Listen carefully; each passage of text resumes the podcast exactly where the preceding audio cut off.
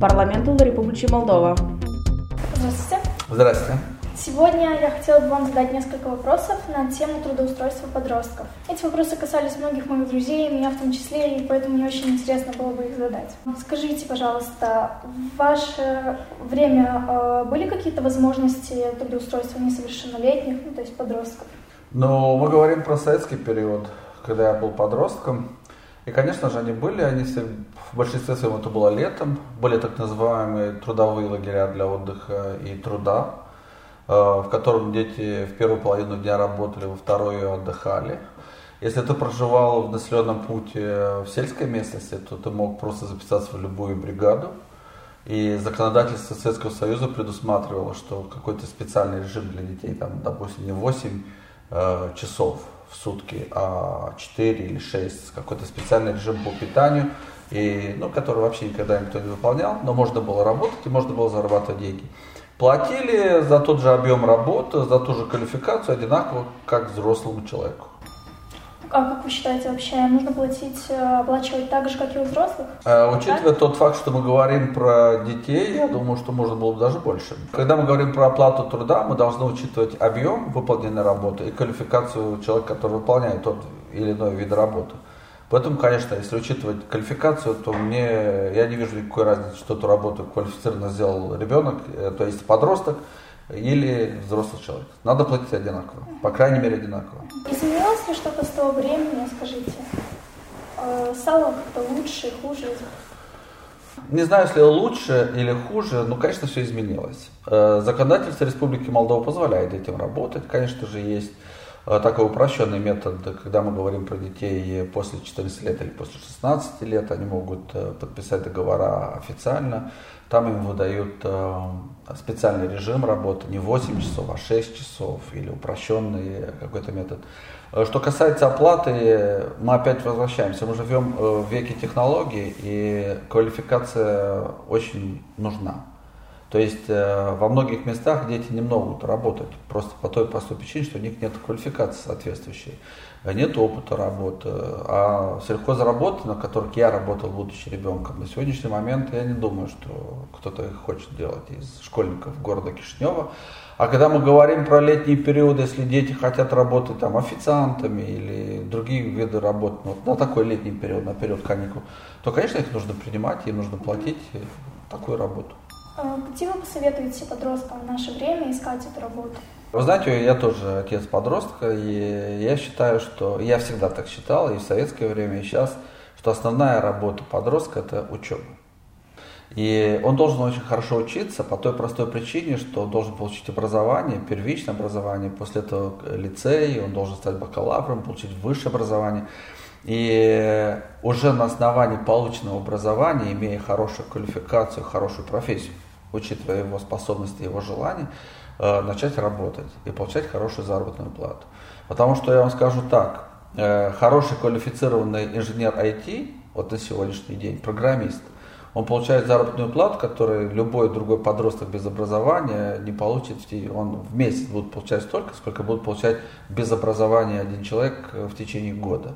То есть образование очень необходимо, очень необходимо. Особенно в наш век, век технологий, век, когда э, квалификация обязательна. Поэтому надо очень хорошо учиться. И надо относиться к учебе вот непосредственно как к работе.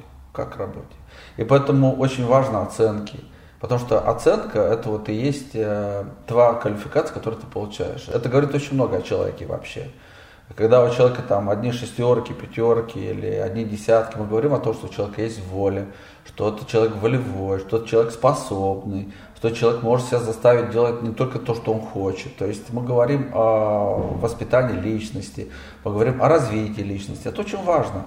И поверьте мне, что на оценки все время смотрят и работодатели, и высшие учебные заведения, и вообще они очень важны. Потому что это является квалификацией. Вот это и есть твоя заработная плата, так называемая в кавычках, твоя оценка. Спасибо. И твой средний балл. Пожалуйста, если все-таки подросток решил ну, найти эту работу, искать, э, появляются ли у него какие-то риски при поиске и на самой работе? Э, надо учитывать физическое состояние ребенка и, конечно же, не должен идти на стройку, не имея квалификации.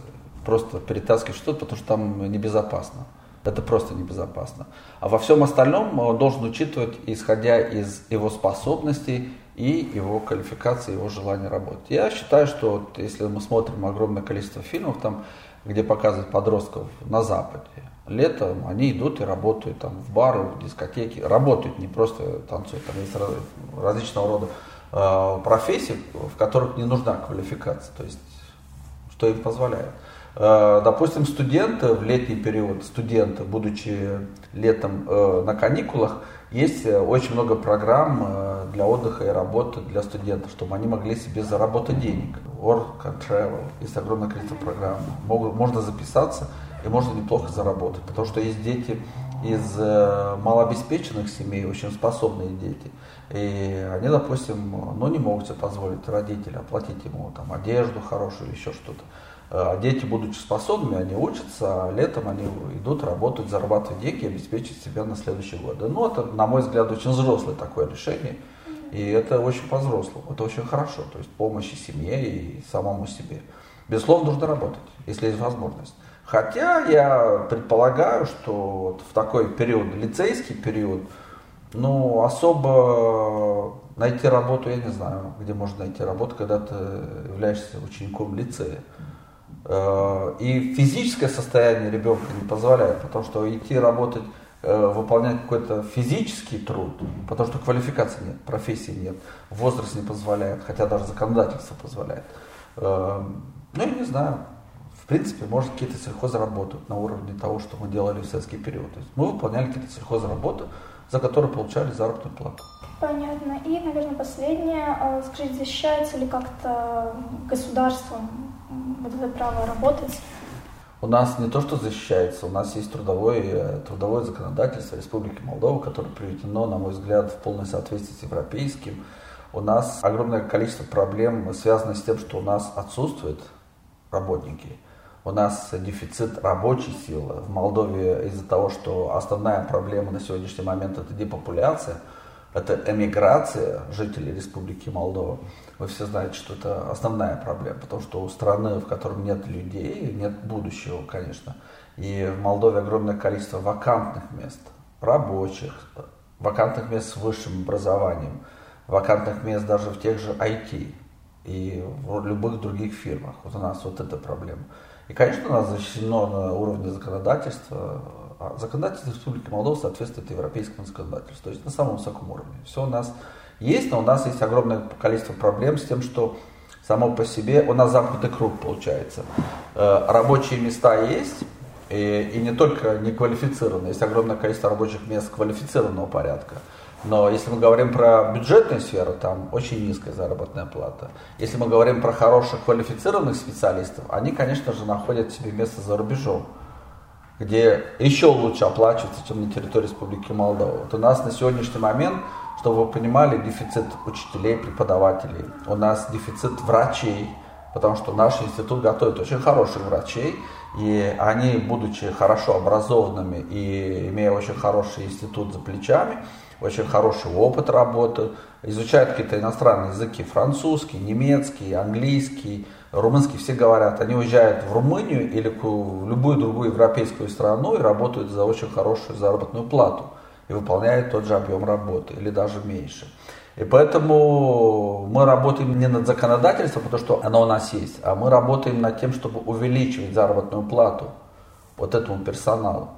А увеличить заработную плату можно исключительно за счет э, того, что нужно поднимать экономику Республики Молдова. Мы все понимаем, что бюджет страны исключительно формируется из тех налогов, которые платят граждане и экономические агенты.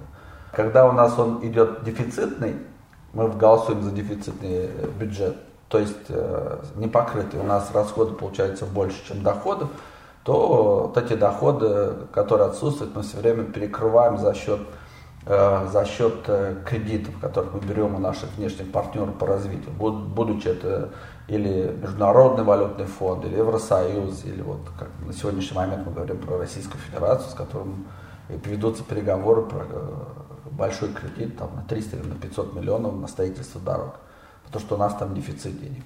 Спасибо за ответы Вы ваши. принимаете решение. Спасибо за время.